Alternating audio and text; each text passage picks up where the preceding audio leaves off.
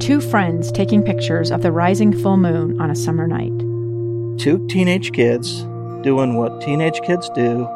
When a stranger with a gun and a death wish changed everything. It was violent, it was senseless, and I will never understand it. I will never accept it.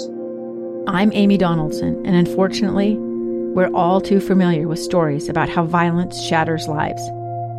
But what we rarely see is how they are rebuilt.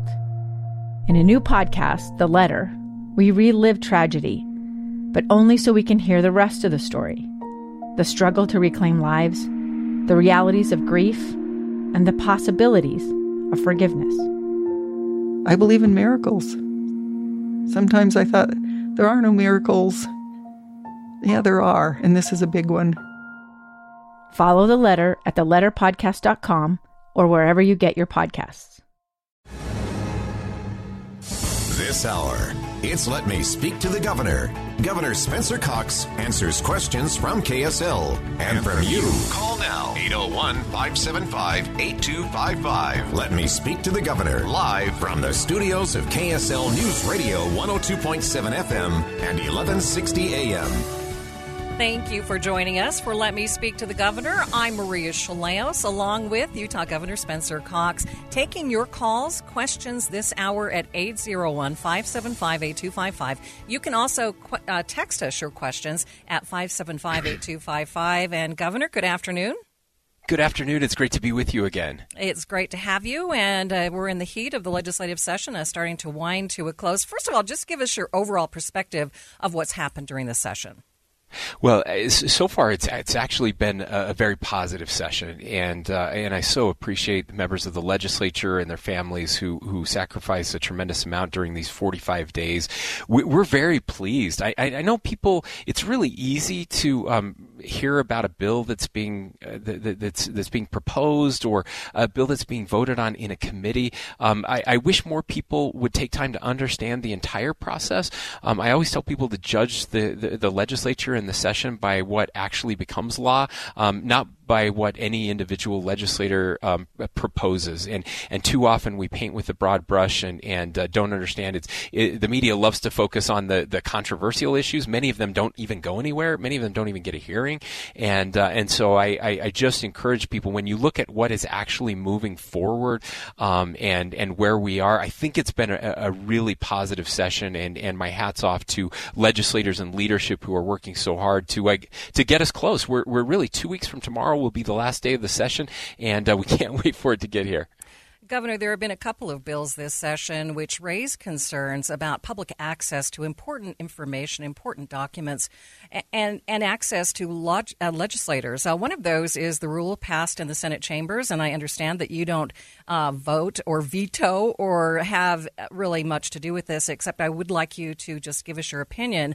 Um, this is the first time that the Senate has uh, said that reporters are off limits on the floor of the chambers. And that's really a significant change from the past. I don't know if you know this, but I covered a legislature for many years, and I always had access to a lawmaker when a bill was being proposed, and I had immediate access. And this really changes that. So just give us your perspective on limiting public access in that way. Sure. So, so I appreciate the uh, the, the, question, and uh, I, and and I want to be clear again. I know, I know you said this, but I, I want to make it very clear. We, we are separate branches of government, and so the, the House and the Senate they set their own rules for all kinds of things, and, and the governor doesn't get an opportunity to, to weigh on in on those things, nor, nor should we. Um, that that's that's certainly not our role. Um, I, I, the the um, it, it's the fourth estate is really important, and and making sure that uh, that the media has an opportunity opportunity um, to to meet with elected officials is, is critical. It's it's critical not just to the people, but it's critical for I, I believe for elected officials as well to have these these opportunities.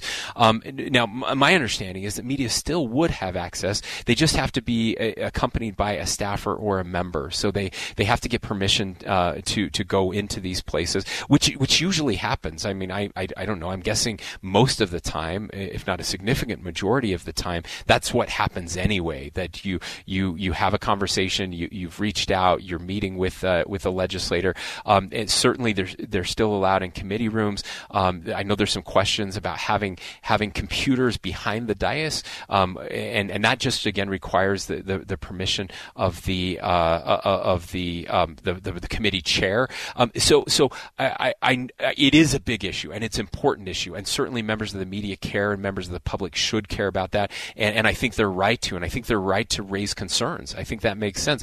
Um, I, I, I always tell uh, legislators I, I would be wary of, of, of picking fights with people who buy their ink by the barrel. Although I guess we we don't buy a lot of ink anymore. It's all it's all mm. digital now, and uh, and and but making sure that they're they're improving and enhancing those those relationships. So I, I can't speak to any issues that they've had or, or the reasons to for for the, the change. Again, I'm I'm not involved in, in any of those discussions, but I, I do this every week with with you or every month with you. Um, I, I try to be open. I believe it's really important to allow the media to ask questions, even hard questions. Um, obviously, we're going to get stories that we disagree with. Uh, by and large, most, the vast majority of reporters in this state are professional. They're amazing at what they do. They don't have person, uh, personal access to grind. They're not Twitter trolls. Um, most of them do really, really excellent work, and, and, I hope we're we're doing everything we can to make uh, to make uh, what we're doing the lawmaking process more accessible. I, you know, I, in our, in my previous comment, as, you asked me about the legislative session and and what's happening up there, I said I wished that the public understood the process better. Well, well the way the public learns about that process is is through you. It's through the media, and so I, I really want to uh, do everything we can to to uh, to make that more accessible. And I, I hope the legislature will continue to allow access. I know they put these they they made it a uh, permission only, but I, I sincerely hope they're granting permission when those requests are coming. Governor, one of the bills that you will have a chance to see if it does pass is uh, one by Senator Bramble, the Garrity bill, and this really uh, limits the public's ability to request information in, in pretty much police internal procedures, you know, issues that don't reach that level of criminal charges. Uh, for example, just to give our listeners some context, uh, this would impact uh, something like the Gabby Petito case, where she had that interaction with her boyfriend down in Moab, Utah. And if this bill was to uh, proceed or to be passed by the Senate, it would mean that uh, people wouldn't have access to what law enforcement actually did and their procedures, how they responded, and if they responded appropriately. Uh, what are your feelings on that bill? Yeah, thank you for, for the question. So we have, you know, we have over a thousand bill files that are that are open. Um, about 500 uh, of those bills will will pass, and uh, and so I, I, work really hard to be on top of every one of those. Um, I, I, I have to be completely honest with you, I have not read the Garrity bill yet, and uh, and so I, I, know it's something that, that our team is watching, um, and and we're we're we're always concerned with, with access to information. I, I believe that sunlight is the best antiseptic, um, making sure that uh, that that we're we're very careful. We, we, look as government right now, we have a trust deficit, uh, and this is this is true across the world. If you look at institutions, um, the the media has a trust deficit right now. Uh, elected officials and governments have a trust deficit right now. Um, even businesses and corporations, trust is is failing and falling significantly. And so any time that we are we are we're removing access or sunlight, I, I am concerned. Um, and so uh, so this is one that that uh, again our team will take a look at if it does make its way through the process. Um, I will look at it very carefully. Um, I, I, I, believe that Garrity is, is really serious because testimony is being compelled for uh, for internal purposes. Um, this doesn't happen in, in criminal courts. Uh, a person is never compelled to incriminate themselves, but but officers can be compelled under under Garrity. So. Um, post and other internal investigations that are concerned with officers would no no longer be able to help them um, like like they they would otherwise. So so you know, so I'm again, I'm, I'm not, I'm not completely sure on all of the issues surrounding this, but we will, we will look closely and, uh, and hopefully I'll have a, a better answer for you um, next time we, we, you, we talk about this one. Okay, but if it does limit access to important police procedures that are important for people to know about, would you veto that bill?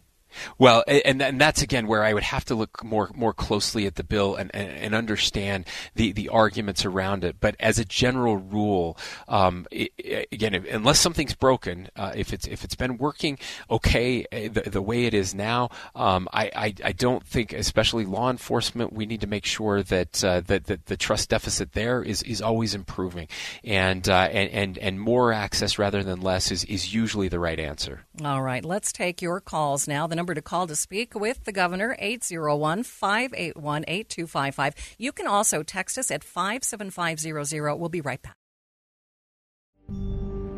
A gun in the face. Then all of a sudden, they all kind of lined up. They pointed their guns at me. And this is the point where I thought, I'm going to die today. Started two years of horror for an American in Venezuela. They said, You need to give us your phone and get ready because you're coming with us. I'm Becky Bruce, and I spent a year researching and piecing together Josh and Tammy Holt's story about their ordeal in a notorious prison. That's when everything started to turn bad. We had another pound on the door. Boom, boom, boom. And there was the police once again. You can binge all of the episodes of Hope in Darkness on KSLPodcasts.com or wherever you get your podcasts.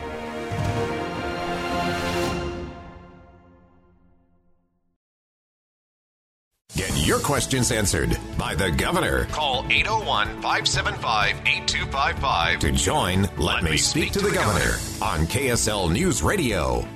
And thank you for joining us this noon hour. I'm Maria Shilaos, along with Utah Governor Spencer Cox. We are taking your calls again, 801 575 8255. And we have Michael on the line, Governor from Ogden. Good afternoon, Michael. Hello. Nice to speak to you, Governor.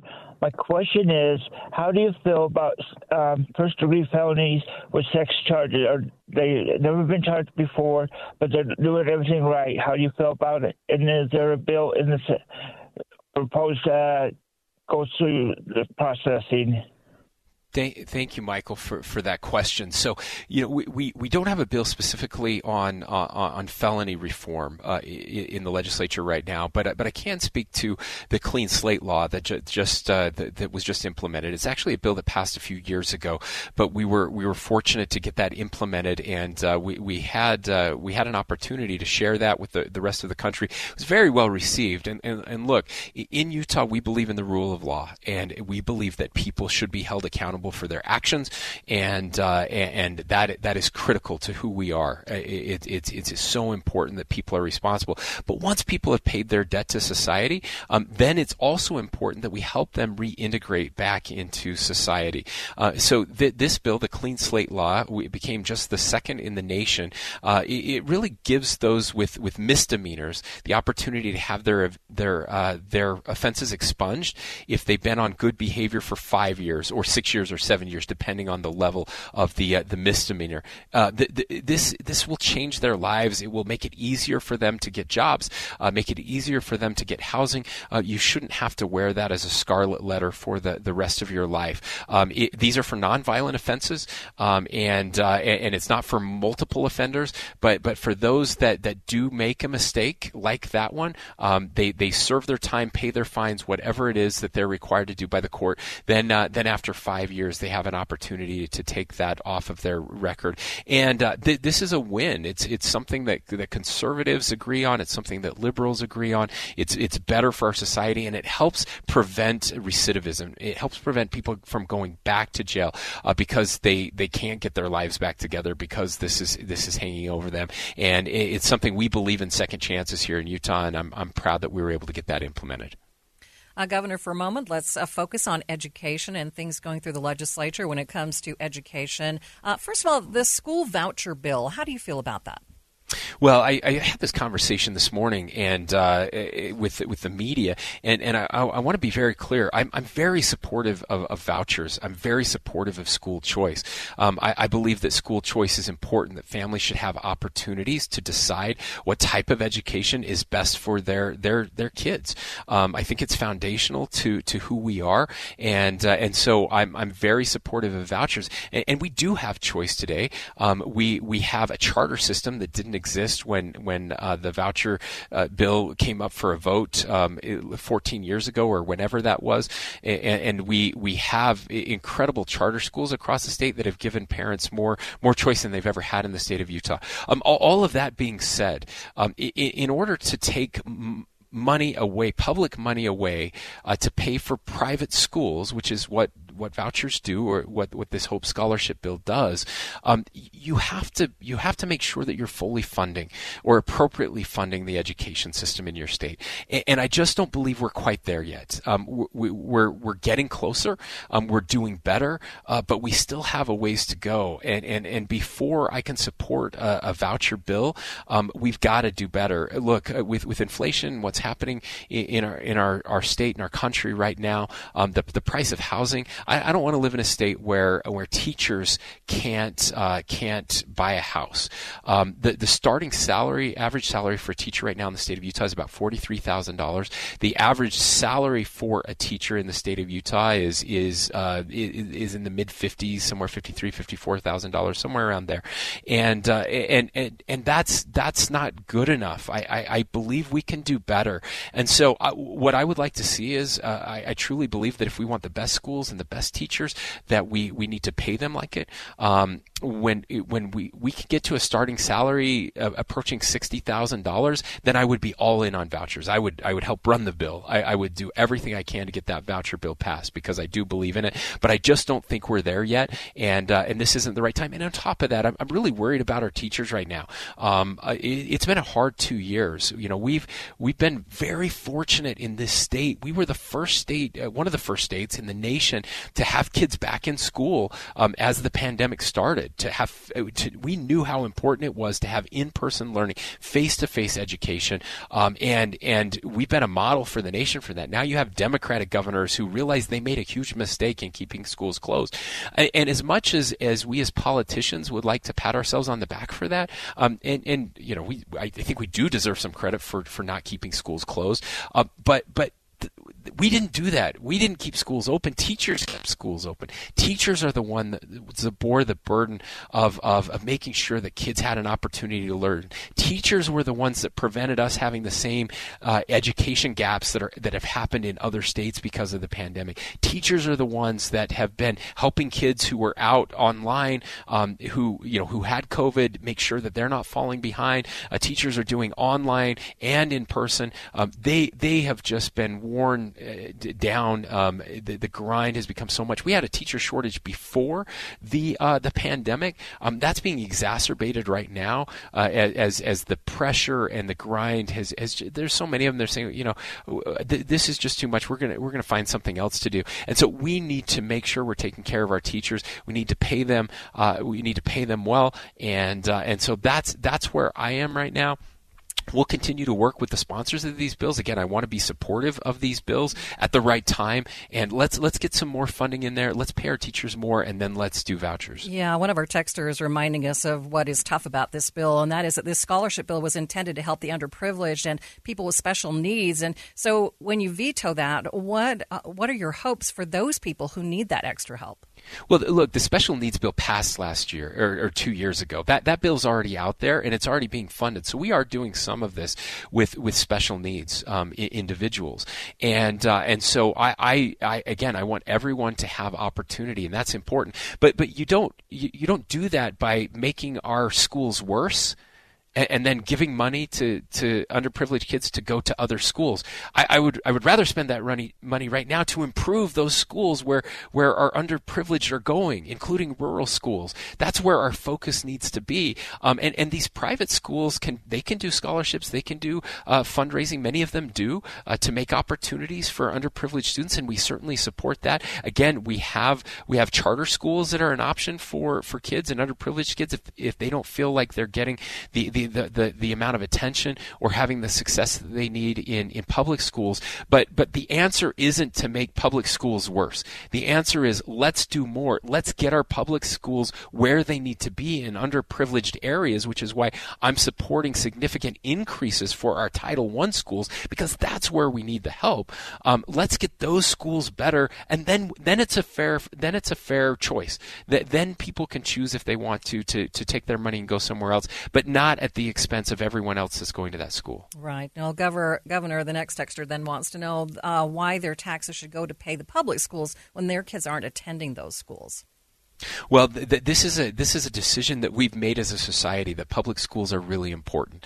Um, that we need to make sure that it, that a well educated society benefits everyone. So if you're you know if you're an 80 year old person who doesn't have any kids in school, um, you're a young person who just graduated, or you have kids that are going to, uh, to to different schools. That that's that's something we decided as a country long long ago, and that's not going to change. And I believe it's the right the right move as well. Look, um, you know those kids are going to get out and run companies someday, and they're going to hire kids who went to public schools, and they're going to they're going to wish that every every person they hired or every colleague they work with um, was was someone who had a great education. So so this selfishness that we keep seeing uh, uh, around education, where I get mine but nobody else gets theirs, um, I, I, just think that's a huge mistake. We're we're in this together, and and I don't care if you live in Park City um, or in in one of our more affluent areas. You should care about the education that's happening in West Valley. You should care about the education that's happening in Sanpete County because ultimately it affects all of us. We need a well educated society to function as a society, and that happens through uh, making sure that we have well funded schools, we have the best teachers in the world teaching in those schools, and we're giving every kid an opportunity regardless of their zip code. Governor, we need to take a break for the bottom of the hour news. The number to call when we come back 801 575 8255. You could text us at 5 7500. With even warmer days moving into the weekend. Get your questions answered by the governor. Call 801 575 8255 to join Let, Let Me Speak, speak to, the, the governor, governor on KSL News Radio. Thank you for joining us this afternoon. I'm Maria Shilaos, along with Utah Governor Spencer Cox. We have Mary, who has been very patiently waiting on the line. And Mary, what is your question for the governor? Hi, Governor Cox. Um, I'm from originally from Salt Lake City, Utah, but my husband and I moved to Saratoga Springs 10 years ago. And in the past four years, it has been expect been growing expect very fast. I can't talk. Anyway, but we have been. It feels like the city council and the mayor are like selling their souls to the development companies and what I want to ask you is, um, is how, we do not have the infrastructure for all of these condominiums, new houses that are that are coming to our city for like fire, ambulance, and they just keep building and building and building. And I have been on, I have talked to the city council and also I texted you at one time or mailed you that my, my neighbors and I, we have problems with Edge Homes, with DR Horton, with Wadsworth, and they just keep building homes without letting us know about the infrastructure or the impact fees that are going towards our recreational parks. And many of us want to have a dog park there. Now, you know, a lot of them we don't have backyards. We we have to walk. And what what can you do as our governor to maybe put a little pressure on slowing down the development of housing and getting in a better infrastructure in Saratoga Springs, Utah. Well, Mary, thank you for, for that question. As, as you know, Utah is the, the fastest growing state in the nation over the past decade, and uh, and certainly cities and towns across the, the state are feeling that pinch. As as someone who served on a city council and as a mayor and, and as a county commissioner, I'm, I'm I'm very familiar with some of those growth issues. We certainly saw some of that in, in 2005, 2006, before the uh, the, the, Great Recession, and, and, and then of course uh, we, have seen it over the, the past few years uh, as some of these. And, and Saratoga, Saratoga Springs is one area that has certainly grown very very quickly. Ultimately, those decisions uh, around building uh, rest right now with with your your local city councils, and, and those are decisions that uh, that that they are making balancing um, that infrastructure piece. Uh, there, there certainly is some good news in this area, and that is that uh, with the, the, the, the, passage of, of the American Rescue Plan um, last year, as well as the, the passage of the infrastructure bill uh, a few months ago, that there are more dollars that will be coming to municipalities uh, throughout the throughout the country, um, helping to alleviate some of these infrastructure problems. Now, now one of the concerns we had with the, the congressional infrastructure bill was that the rules as they came out said you could only use this on existing infrastructure, not on new infrastructure. Uh, but but I got a letter from uh, from Senator Mitch McConnell last week explaining that that is nowhere in the bill. Um, certainly, that is not the, the, the, the, those are not the rules that were given, and uh, that, that this could be used for new infrastructure. So that will give us an opportunity um, to to to work with municipalities to improve uh, to add additional infrastructure where that density is increasing and, and make sure that we continue to improve the uh, the quality of life there. I can also tell you that it, that at the, the Department of Transportation we uh, we have hundreds of millions of dollars planned for uh, for this area um, to improve transportation over the next decade. So th- this isn't your local cities and streets, but these are our state roads that that are in and around your community. Um, We've uh, we've recently uh, expanded Redwood Road to five lanes through much of Saratoga Springs, um, investing tens of millions of dollars. Uh, additionally, uh, we're, we're, going to begin construction at the end of next year to connect Mountain View Corridor between Saratoga Springs and Bluffdale in Salt Lake County. So this will provide a, an additional north-south connection for this area of Utah County and make it easier for residents to get where they need to go. Um, some roads are, are under UDOT's jurisdiction, and others are, are local, as I mentioned. So, so it sounds like you are getting involved with your community and uh, and making sure that your neighbors work are, are trying to work with uh, city council members and and uh, mayors to uh, to hopefully be responsive. So, thank you for that question. You're you're certainly not alone in, with those concerns. Governor, our next texter is wondering when the state is going to take a stand on either staying on daylight savings or daylight saving time or standard time. Uh, why why can't we do that? He wants to know well, I took a stand a long time ago, but uh, but unfortunately, the governor alone cannot change that. So I, I like most Utahns, um, I, I, I don't love daylight saving time. Um, I, I, would love to, uh, to to move from that springing forward or falling back. Um, so, so there there are really a couple issues here, uh, and, and, it's that you know what what a state does can be impacted by what the states around them are doing as well. Um, and so there, there are there are kind of two options. One, of course, is to um, is to fall back and stay there, which is where where we are now. That's where it, it's um, it's lighter earlier but darker later, right? And um, I, I, will tell you that polling is pretty consistent. That most most Utahns, including me, um, do not want that option. Um, they prefer the option where we spring forward and uh, and and stay sprung, as it were, um, so that we have the the, the lighter days uh, during the summer months. At the end of again, not not more daylight, but at the end of the day, you have more light, um, and, uh, and and and keep that throughout the winter months. We've certainly lengthened that period over the past few years. Um, so so now that there, there's a shorter time period when we um, when we fall back. Um, all of that being said, though, to, to make that change, um, we, we need some help. So states are allowed to fall back and stay there. Um, so so the legislature could do that, but to do the other, which is what most legislators and most Utahns want to spring forward, we actually need congressional approval to do that. There are bills out there. Um, I, I know Senator Marco Rubio and others have been working on a bill uh, to get that done. It hasn't been able to make its way through Congress yet to give us that that option, um, but but we are very hopeful. Um, we we we have had bills in the past here in the state um, that would allow us to do that if other states um, went along with us, surrounding states. If we could all kind of do it together, um, it would certainly make it happen. But but I suspect in the next decade we may see some changes there, and I'm certainly hopeful. Yeah, that jumping back and forth can be pretty disruptive. Uh, let's see. Jamie is next on the line in Salt Lake City, and Jamie, what is your question for the governor? Yes, hi. Thank you for taking my question. Um, I was hoping Governor Cox could share with the listeners your thoughts on the future of women's health and family planning in Utah if Roe versus Wade is dismantled. Yeah, thank you for that that question, Jamie. Um, I, I, appreciate it. It's, it's going to be interesting to see what happens. Uh, it's it's been fair, fairly well covered and publicized that there there is a, an uh, abortion uh, case, uh, I, I, believe out of Mississippi. I, I, could be wrong on that. I think it is out of Mississippi. That is is before the Supreme Court now. Um, there there's a lot of interest in that case. What will happen? Will they uh, will they undo that and, and put it back to the states?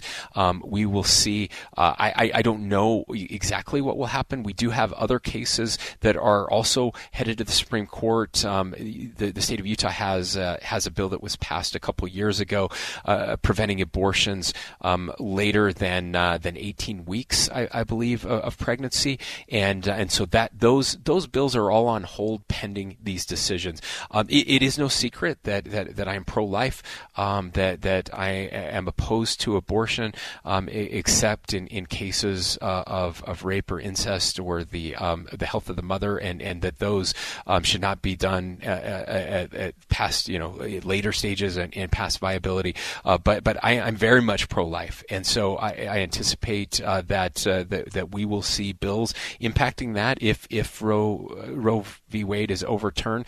Um, I, have always said it, it, should be a state's decision, uh, and uh, I'm, I'm certainly not not alone in that. E- even um, Supreme Court justices, even those that, that lean very liberal, um, have have on occasion lamented that that uh, it, it, was a mistake to have the Supreme Court make that decision as opposed to the states, and, and wondered where we, we, we might be now. Ruth Bader Ginsburg being the, the most famous example of that. Um, but I, I, I also believe that you, you you have to have this conversation um, more broadly. Um, for those of us that are pro-life, um, I, I, believe we have to do more uh, for women and for families and for children, um, it, it, making it making it easier for family planning, um, making it so that we have fewer unwanted pregnancies. Uh, that's a great way to uh, uh, a, a, great way to end abortion is to is to not have un- unwanted pregnancies in the first place. Um, we, we've made some strides in that as a society. We have fewer teenage pregnancies than, than ever before. That's good news, but we still have a long ways to go. And, and then how we treat um,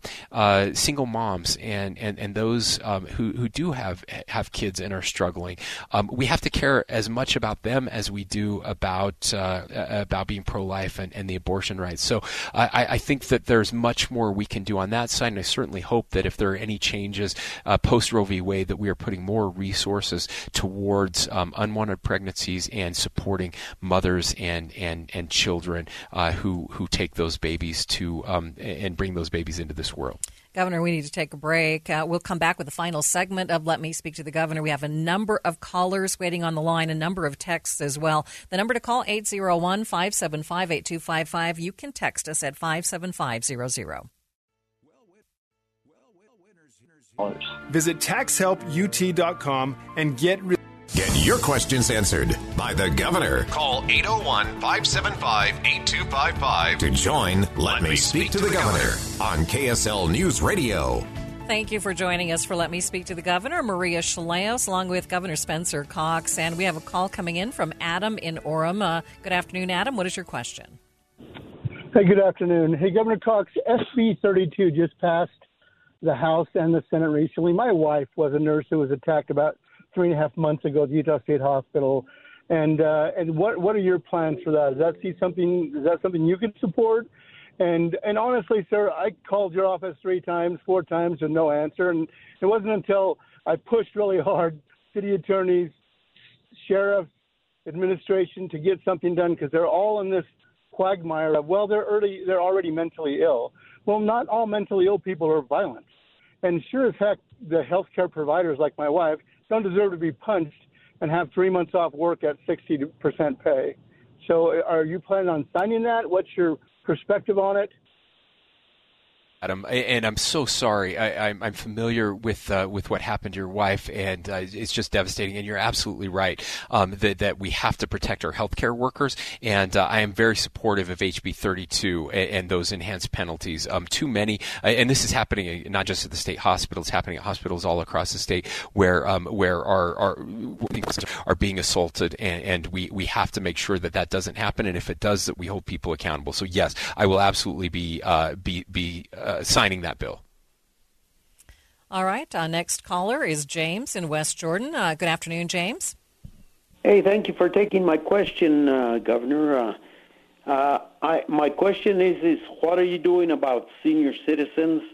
I've been asking our lawmakers to pass a law that says when you retire and go on Social Security and Medicare, that they put your property taxes at whatever it is when you retire, and that they won't go up anymore until you die or uh, or you sell the property. Then they can reevaluate it because a lot of the seniors are living on Social Security alone, and their properties are going up every year. Values are going up every year, but yet uh, they keep raising the, the property taxes, but their income doesn't go up a lot of people, a lot of those seniors are struggling just to whether they're going to buy groceries, pay, pay for their medical insurance, uh, save their money for the property taxes, or you know, etc. But their their income doesn't go up. So uh, the the the state is saying right now that they have a lot of money left, but nobody mentions helping the seniors uh, in that. So why why don't they pass a law that says they're their uh, property taxes are froze when they retire.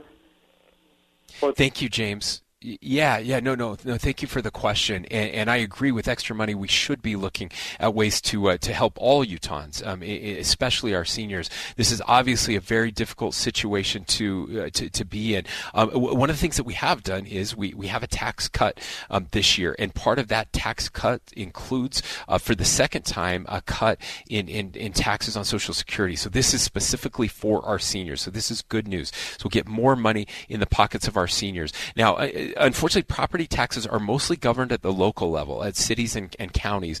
Um, but there are programs for people who are suffering a hardship. We, we call that a circuit breaker tax abatement. Um, it's it's tax relief for low income uh, for those that are ages 66 and older, um, and, and, and a really great program. And and I would encourage you uh, to to uh, to contact your county clerk, uh, go to your county website, look at those. You can apply for those property tax abatements, and and hopefully for those that are in our, in our are in a situation uh, like yours will be able to get that property tax abated um, with the additional uh, tax cuts we have this year. We're hoping to get more money in the pockets of our seniors. Thank you so much for that call. Governor, there are several texters who have been asking about local control versus national control, federal control, I should say. And I think the most pointed question in this area is the latest one we received asking how you feel about House Bill 60, which uh, prohibits private businesses from requiring proof of vaccination. This texter says they believe at one point you said that you would veto this law. Uh, tell us what you what your plans are. Sure. So we're, we're, we're still looking at this one. I know there's been some some changes made to it, and and and I'll tell you what I what I've told everybody, and I'll I'll tell this texter, and that is that um, I'm I'm I'm done with COVID bills. I think we should all be done with COVID bills. If we really want to show Utah that we're, we're moving forward, the best way to do that is to j- just be done with all the bills, all of them. Um, th- that being said, um, the the, uh, the sponsor of the bill, Walt Brooks, is, is absolutely right, um, and, and, that is that, that we should be done with uh, these the, the vaccine requirements as cases continue to plummet, as uh, as these uh, as hospitalizations continue to plummet. Um, most Americans and and, and, and a significant majority of Utahns are ready to, to go back to, to, to normal. And, and there are very few businesses that are doing this right now. And, and my encouragement to businesses is now's the time. Um, there, there was a time uh, before Omicron when, um, when vaccinated people were much less likely to, uh, to, to to get COVID and to spread COVID. With Omicron, that's not true at all. And so you could have somebody um, who is fully vaccinated who can get into one of these venues or into one of these businesses and actually have COVID and spread COVID. We, we have documented cases of this happening. Um, and, and so we, we, we are asking businesses to, um, to now move back and move forward. We're asking the legislature to move forward. And, uh, and, and that's exactly what's happening. Um, the Utah Jazz announced that they would be suspending their, their vaccination requirement effective February 25th. I think you'll see a lot more of those. Um, I hate mandates. I, I, don't like the federal government coming in and telling businesses what they what they what they uh, what they have to do. We have an exception already. We passed this. I signed it into law.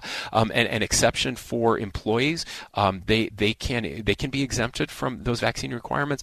And uh, and so I, I just I don't think we should be mandating businesses telling them what to do. But but if I'm being intellectually honest, then that means I I I, I, I don't like us coming in and telling them they can't do this as well. That's a mandate. Uh, this is a mandate against mandates, and I don't like that either. Um, I would rather the market take care of that, and the market is taking care of that. And I suspect over the next couple of weeks, all of those, and there aren't very many. The few that are left will go away as well. Yeah, I'm wondering if that would even pass constitutional muster. If you can't mandate a vaccine from businesses, can you ban them from you know, mandating. Right. That's that's the question. It, it, we filed suit against the federal government to stop those mandates, and uh, and we've been successful, and uh, that's the right thing to do. But the question is now, could that turn around and prevent us from do, doing that same thing in reverse? Right. And, and, there are some arguments for that, uh, obviously. Governor, we have just a couple of minutes left. Uh, the next person says there's been a lot of push for clean or renewable energy in the country. Uh, what are your thoughts on nuclear energy as a clean energy source? Look, if, if you care if, if you care about climate, uh, you care about the environment, um, you care about energy, all of these things, you have to be supportive of, of nuclear, and and I, I am for sure. Um, it, it is important to have in our portfolio um, as a way to uh, as a way to produce energy that is with very low emissions, no emissions, uh, cheaper. It's just as important as, as talking about solar and wind and, and, and these other these other resources Um, and, and, as I as I went back to Washington D.C. a couple of weeks ago, was able to meet with the president, vice president, as well as cabinet members that are working on these issues. Those are the conversations that we had, um, not just around nuclear, but also again, if you if you want to have solar um, and you want to have uh, clean, renewable energy vehicles, if you want electric vehicles, we also have to start uh, producing those those things here. And the only way to do that is is through mining the critical minerals. And 20 28 of those 35 critical minerals are, are located right here in the state of Utah. We can't keep saying, you know, we care about the environment, but we're going to let China and Africa uh, mine all of this stuff where they have no environmental controls. And, and, and in the case of China, they don't like us. It's making harder for us. Um, when we can do that right here. So our push with the administration and, and the Secretary of Energy agrees with this, by the way, is that we have to do more mining and manufacturing here in the United States. And Utah is the perfect place for that to happen. And that's what we can do to have more electric vehicles to reduce emissions and clean up our air and, and help with climate. Governor, we appreciate your time. Thank you for spending this time with us every month on Let Me Speak to the Governor. Thank you, Maria. It's great to be with you. All right, and we'll see you next month. Two friends taking pictures of the rising full moon on a summer night. Two teenage kids doing what teenage kids do. When a stranger with a gun and a death wish changed everything. It was violent, it was senseless, and I will never understand it. I will never accept it. I'm Amy Donaldson, and unfortunately, we're all too familiar with stories about how violence shatters lives. But what we rarely see is how they are rebuilt. In a new podcast, The Letter, we relive tragedy, but only so we can hear the rest of the story the struggle to reclaim lives, the realities of grief, and the possibilities of forgiveness. I believe in miracles. Sometimes I thought, there are no miracles. Yeah, there are, and this is a big one. Follow the letter at theletterpodcast.com or wherever you get your podcasts.